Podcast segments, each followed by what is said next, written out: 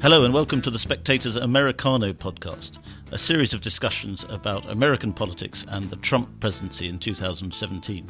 I'm Freddie Gray and I'm deputy editor of The Spectator. I'm joined today by Douglas Murray, who is, of course, associate editor of The Spectator and the author of The Strange Death of Europe. And we're going to be talking about Donald Trump's tweets and the future of the special relationship. Douglas, when you saw on uh, Wednesday, I assume you saw on Wednesday that uh, Donald Trump had retweeted Britain First three times, retweeted three Britain First videos. What was your reaction? What was your first thought? I was surprised, as I think most people were. Um, uh, at the same time, uh, not shocked. I mean, uh, it should go without saying one wishes that the US president didn't retweet internet memes of any kind. that secondly, if he were to retweet them, they should be truthful things, and that thirdly, they would not come uh, from Britain first as a source. Yes. Um, in all of these ways, President Trump sadly uh, damages a very important cause which he himself could lead, which is the cause of trying to push back against uh, the global trend towards Islamic extremism. Uh, by retweeting erroneously captioned uh, videos, uh, the first of which was obviously the case, um, he damages that because he gives uh, oxygen to people who would say that the whole thing is equally made up. Uh, I think, incidentally, that the second and third videos, which uh, he retweeted, uh, one of ISIS fighters smashing a statue, and the third, apparently, them throwing a young man off a building, which I understand to be the content. I don't myself, reasons we can get into, watch this this form of jihadi porn myself. But but the second two videos, I think nobody's doubted the, the, the fact that they are true or who they are. Yes. They were they were obviously captioned in such a way as to suggest that these were not uh, ISIS fighters, but as it were any ordinary Muslim one might come across in the street doing these sorts of things. Yeah. Uh, so so for all of these reasons, this, this is um, you know very detrimental to a cause which they say President Trump should should uh, should not be damaging. Well, as a Catholic, I, I, mean, I was the only video I was slightly, I was almost touched by the fact he cared about the Virgin Mary. I, I didn't think a Baptist uh, would have such strong feelings about the statue of Virgin Mary being smashed, uh, but apparently he does, and I thought that was quite um, cheering in a way. Possibly, you're not going to say anything. Um, no, I, I look. I, I, th- I think the internet is awash with fallacious, erroneous, wrongly captioned things, yes. which people send around to whip people up. Uh, I myself don't take part in this and would very much encourage other people, including the f- leader of the free world, not to take part in it either. Yes. But uh, beyond that, what we actually see, I think, is a is a form of, to my mind, at any rate, tragic uh, displacement activity on the part of the British parliamentary system. Yes. I don't know if you saw the the video of Parliament when this happened, but I mean, uh, when an MP from the Labour benches announced to the House that something so important had happened that it really required a break in normal business, and then announced that the American president had sent retweet three retweets from this uh, terrible group. Uh, it was it was done in the tone that really should be saved in the House of Commons for the news of an imminent incoming missile strike. um, and uh, the subsequent, uh, I thought, um, uh, hysterical posturing by quite a large number of MPs in the 24 hours that followed in the chamber, among other places, is is simply not warranted. I, I, I think I can speculate on their motives for doing this, but uh, the British Parliament at the moment has a very great amount of work to do, Yeah. and probably more detailed work uh, more closely rigorous work than at any point in recent memory. And so I suppose it's simply easier to grandstand Yes. and uh, to attack the American president for what's undoubtedly a wrong, misguided, foolish thing to have done. Yes, I mean, I, I, I could see the temptation to sort of dismiss it as, as foolish, and but the, there is this problem that he's doing it. I mean, this is coming from Trump's account. It's trivial, it's mad, but it's still the president of the United States doing it. Yes. I mean, shouldn't one then in that situation uh, become aware of, for instance, not falling for what has famously been described as President Trump's uh, Twitter account being the laser pen and us all being the cat? Yeah, yeah. Shouldn't one have worked out that one doesn't catch the the laser dot? What is the point of MPs debating in the House of Commons the I think Chris Bryant said serial uh, Twitter offender, the serial offender on Twitter, Donald Trump. Yes. If if you know this is a dot you cannot catch, surely there are things we should be doing in order to ensure that whatever bad spin-offs can occur do not occur. Yes, but then, but then I think at the same time one should accept that he is trolling. He is a troll. It's possible. I don't know. I mean, I don't know what his intentions were on this occasion. I don't know if he knew what he was doing. If he just retweeted. It seems that the that the retweet came into his account because it's uh, something that was retweeted by the American commentator Ann Coulter, Yes. who's one of the few people that President Trump follows on Twitter, and that he simply retweeted this. I don't know. I mean, there are times when you can see him using Twitter cynically like that. I don't know if this is the case now. Yes. And what, what do you think about sort of implications for the special relationship? Do you see this as a deep insult to Britain? Uh, there's there's one thing which it does, which which I think is a, a, great shame, which is that he's given a massive amount of oxygen to a not very pleasant uh, uh, group, um, and such groups could do without the oxygen uh, given to them now by the, the most famous, most important person in the world, uh, and they will run off this, and this will deepen a form of uh, of, of division which already is is is occurring. But look, let's not let's not get this out of proportion. That there is one very, very major uh, uh, security threat to this country, which comes from the benches, which were being most vociferous in their condemnation of Donald Trump's thumb habits. If Jeremy Corbyn were to get into Downing Street, it's very unlikely that this country's membership of the Five Eyes would even continue. Mm. We probably wouldn't be allowed to remain in the most important intelligence sharing network we have. I know people in all four, four, four other members of the Five Eyes network who have privately speculated as much. It is highly unlikely that America would wish to share or an intelligence be involved in the intelligence sharing system with a government with people like Seumas Milne right at the heart of it. You wouldn't be able to trust the British government anymore. You would not be able to trust uh, the integrity of the British intelligence collecting system. So, um, one of the oddities of all this is that you see people grandstanding over a very, very unwise and misguided tweet sitting on benches of a party that would destroy Great Britain's intelligence sharing capabilities were it ever to arrive in power. Now, I think we should hold both of these thoughts in our heads at once, neither come down on one side nor the other, but to point out that the American president should not be retweeting Britain first, but also that this Britain's security interests would be devastated were the party that is trying to make hay out of this incident the most ever get anywhere near power do you not think that, that the Trump phenomenon and the Trump Twitter account feed Corbynism? They feed, you know, you have one side screaming Islamo, Islamist extremism, pointing, retweeting fake crap about uh, what Muslims are doing, mm. and then on the other side you have Corbyn, you know, thinking that there's a sort of neo-fascist revolution going on, and yes. these two things feed each other, and they're both very unhelpful. Uh, they can do, which is why it's incumbent upon everybody else not to allow the feeding frenzy to occur not to allow the trench digging in every direction to occur. To, to work out what is true and differentiate from that which is not. As I say, to, to recognize that, that, that the president passed around wrongly titled and in one case false information mm. without saying that as a result, all things that are done in the name of Islamic extremism are not done in the name of Islamic extremism. Yeah. Um, it should be possible to separate these things out.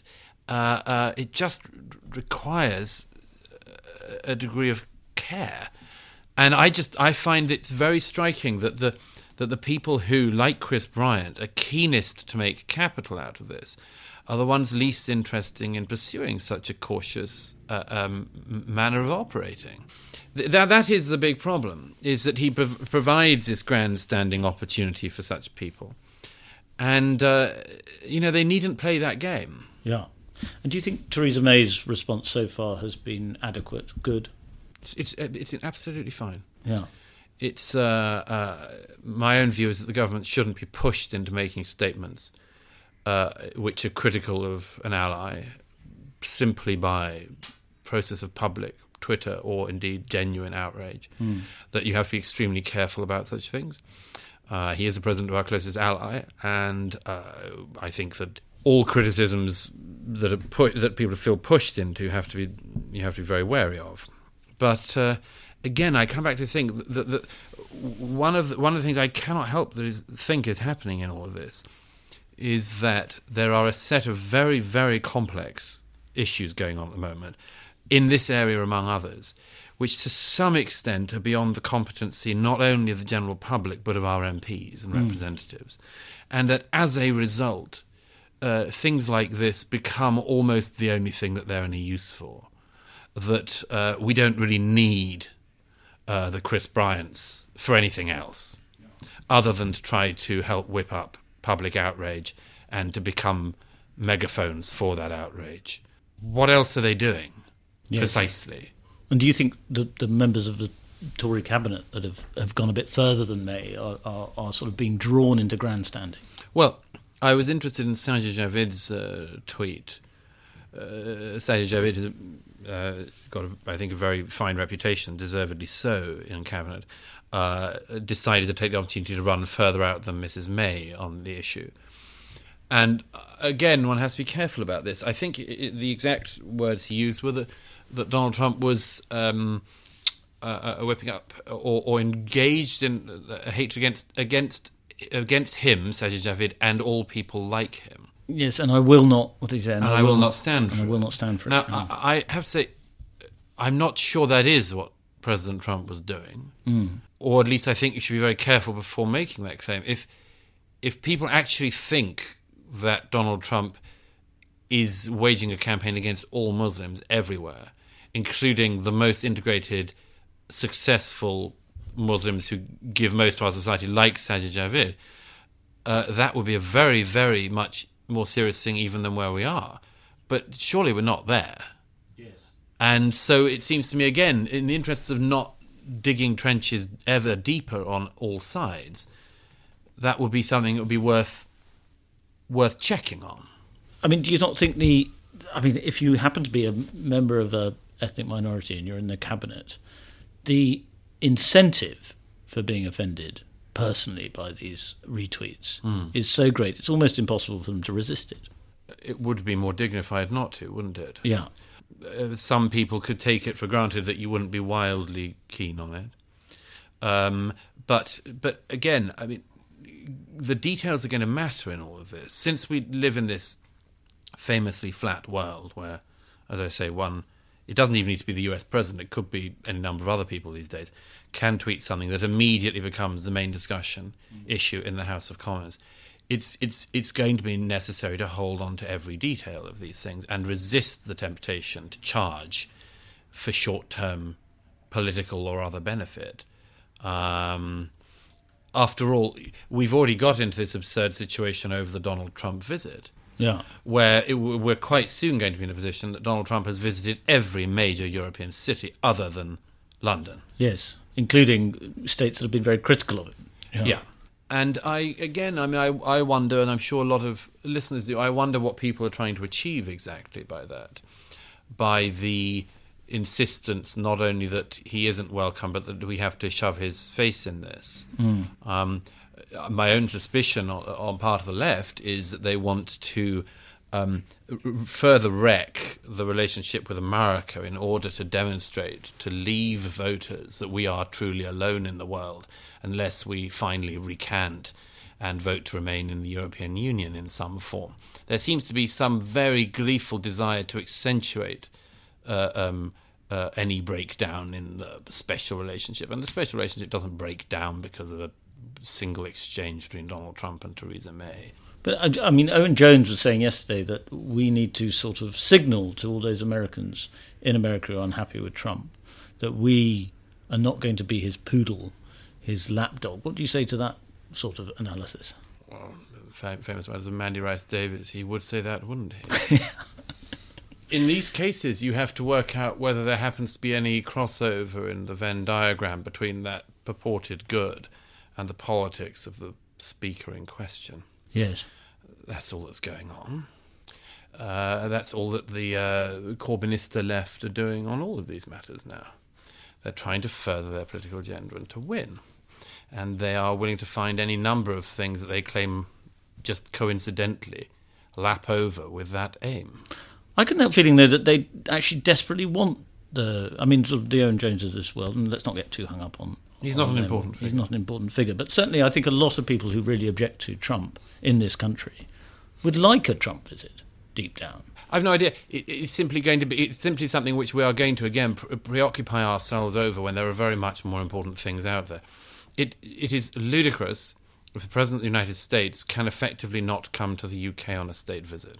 Yeah. If he can go to Paris, he can go to Berlin, he can go to Warsaw, he can go absolutely everywhere else, but that the British left, in their stampede on this matter, decide to make it so impossible that, that he cannot come. That this this this was this is a very very unhealthy set of affairs to be in. What is it about Britain in particular that causes that? Because I mean, in France, you have a, a, a very uh, media powerful left. You have a president who uh, was has been critical of Donald Trump, a sort of virtue signal against Donald Trump at every- every turn. Yet invited him very quickly and invited him on Bastille Day and rolled out the red carpet, if you want to use that phrase. Uh, what is it? And, and in fact, the French public there were there were protests, but nothing terribly significant. And in fact, you know, French magazines just obsessed themselves with how elegant uh, Melania was.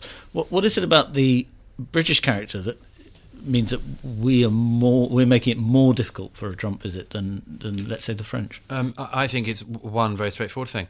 The Labour Party under Jeremy Corbyn presents the best opportunity in uh, recent memory for a party to come to power that is, at the very least, beige on the issue of political violence. We've managed in British politics throughout our history, pretty much, certainly in recent history, to be very clear on the delineation of politics and the delineation between politics and violence. And the Labour Party is now led by people who are very, very uh, vague at best on these matters. Uh, from Jeremy Corbyn John McDonnell to Seumas Milne to the people around them to their journalistic supporters, they only ever have a number of things in common. One is that they support all resistance movements, so as they call them, that use violence abroad. The second is that they supported the most recent movement at home that used political violence to fur- further their aims. I'm thinking, of course, of Sinn Féin IRA. And this is not a small thing because th- th- the agreement that you do not use violence or encourage violence in order to get political goals uh, seems to me uh, to be uh, changing now. As I say, all of the people, all of the people now in charge of the Labour Party are people who have been at best beige about whether or not you should use violence or encourage other people to use violence to pursue a political goal. And uh, I know this is harping on a what may, may seem like a, a boring uh, um, obsession of my own, but if this year at the Labour Party conference in Brighton, a group of far right extremists had blown up that conference hotel, had killed a Labour MP, had caused, for instance, the permanent hospitalisation and uh, um, uh, remaining in a wheelchair of, say, John McDonnell's wife, had caused endless other amounts of deaths and injuries against the Labour Party to kill and blow up the leadership of the Labour Party. We would, first of all, not expect any Conservative backbench MP to welcome the bombers into the Parliament the week after. We would not expect one single Conservative MP in the months and years and decades that followed to continue always to make excuses for that act of violence. And we would be rightfully horrified if 20 years later, 30 years later, the person who had approved of that act of political violence ended up leading the Conservative Party. But that's the position we're now in with the left in Britain. And it is something which not enough people on the left and right have yet realised is the situation we're in. But do you not think it then becomes more important for conservatives to to to, to condemn Trump about Twitter? You know, I know it's Twitter, I know it's trivial, but it becomes more important for the conservatives to do it because otherwise we're as bad as But, the but left. who hasn't condemned him? I mean, who hasn't criticised him? Who said, don't great work, great work, President Trump? I can't think of somebody better to tweet. Well, Raheem Kassam has. I mean, he said, you know, he's raising important issues about Islamic extremism in Britain. You know, and I mean, But you know, there are people saying it. There are people. I, I, I got called a cuck yesterday on Twitter. You know, and I know that's only Twitter. But you know, it's not. It's not not happening that people are thinking Trump is actually well, fair enough. He's actually pointing out something that's a big problem in this country. Yes, uh, well, well, I think there are probably people who decide that in there are people. Or, the, or, the, of or actually that they think it's sort of guerrilla tactics and that it doesn't actually matter that this is Right. fake news. The left are doing fake news too. We've got to beat them. and this is something which everybody on every side has to resist. Yeah. I- look, I have I have a, a version of this that, that, that might demonstrate the problem. Uh, I use an example of the racism thing. The left has found it extremely useful in recent years to call everybody they don't agree with a racist. Okay, um, let's turn it around. Let's let's say that from now on, everybody on the left you don't agree with is a paedophile. Okay, you just keep saying paedophile. The problem with that is that you're you're a paedophile. just about everybody. Well, you, you don't agree with my financial uh, uh, views, paedophile. It's probably a paedophile. It's probably paedophilia. You don't agree with my issues on home affairs? Well, that's because you can't help shagging kids. just you just keep saying it about everybody. Why don't we do it? We do don't do it among other things because first of all decency and manners and a commitment to truthfulness. Secondly because there remains a societal punishment for making erroneous accusations knowingly that if I said, well, the problem with John McDonnell's budget is it's a, it's the production of a paedophile. I mean, it just obviously is. um, then I suffer a social harm because I have erroneously made a false allegation, and so, so so I'm thought less of. The strange thing is, on the left, in this regards, in recent years, there has been no punishment for knowingly making false allegations. And so there is now a movement on the right, and I think it is very concerning, but of people who also don't mind faking it who think that, yep, they have lied about us for so long, they've called everyone they don't agree with racists and white supremacists and Nazis and fascists and neo Nazis and so on. Fine. We'll give you the same. Yeah. Uh, a part of Trump's support comes from that movement, and I would just strongly urge people on the right not to go there. That the left's deep, deep lack of hygiene in recent years should not provoke an equal lack of hygiene on the political right. Well, Douglas, I think we'll wrap it up there, and um, we need to explore this left paedophile thing. I think a bit further because Sure, I, th- I I think you're onto something. You're definitely onto something. Thank you very much for listening. Just a reminder that you can subscribe to this podcast on iTunes, and you can also subscribe to the magazine through our special podcast offer, which is on www.spectators.co.uk forward slash pod offer. And we'll even throw in a Spectator Moleskine notebook for people who take up that offer.